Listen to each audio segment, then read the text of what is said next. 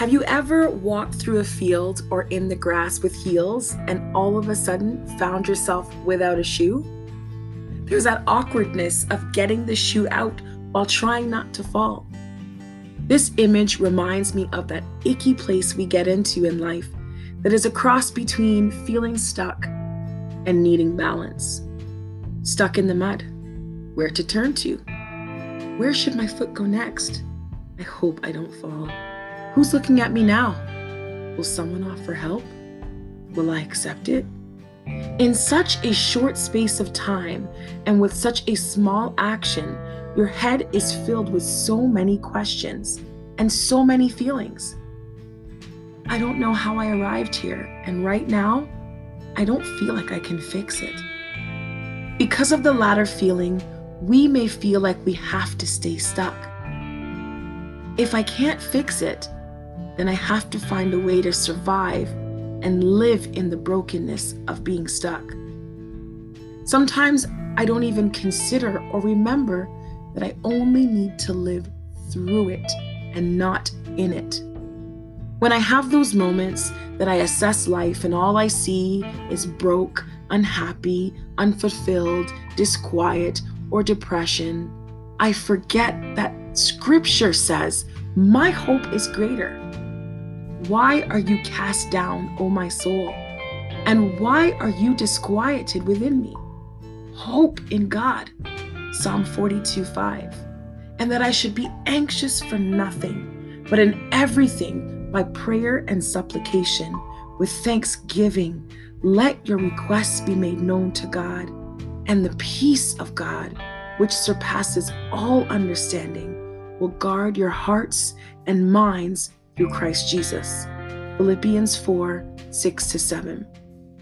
The first step is not always easy. I know that I found and sometimes still find it a challenge.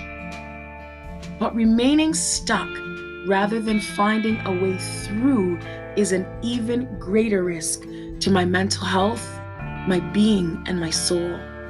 Stuck equals no change, no movement, and no progress. Balance is defined by Merriam Webster as stability, produced by even distribution of weight on each side of the vertical axis, or to have physical equilibrium. When I find when we find balance in our lives, we find a way to sift through the crappy stuff, the really awesome stuff, and the things we find neither here nor there. We like to shift the crappy stuff to one side and the really awesome stuff to the other. And in doing so, we tend to lose our balance as either the things that bring feelings of horror, hurt, shame, sadness, or guilt cause the scale to go down and we are pulled to that side, or vice versa. However, true balance comes when we can take the good with the bad. Use each as a learning tool and find a way to sit in the middle. 1 Thessalonians 5:18 says that we ought to give thanks in all circumstances, for this is God's will for you in Jesus Christ. This is what the middle place looks like, the balance. It is the place where we don't get overrun by the crappy things and we don't get overzealous with the awesome. Where we stay humble and remember to praise God in the good and the bad times. Some people will balance well on one foot, create a plan, and get out from where they are stuck. And as my husband says, keep moving. But having two feet planted is great stability and provides better balance so that if you do get stuck, you can pull yourself up, give thanks, and keep moving through, shoeless or not. Finding your balance, even while stuck, is important.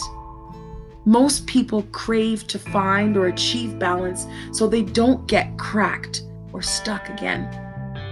In all things, lean on Him because He is the balancer. He will guide you, strengthen you, and lift you from that stuck place.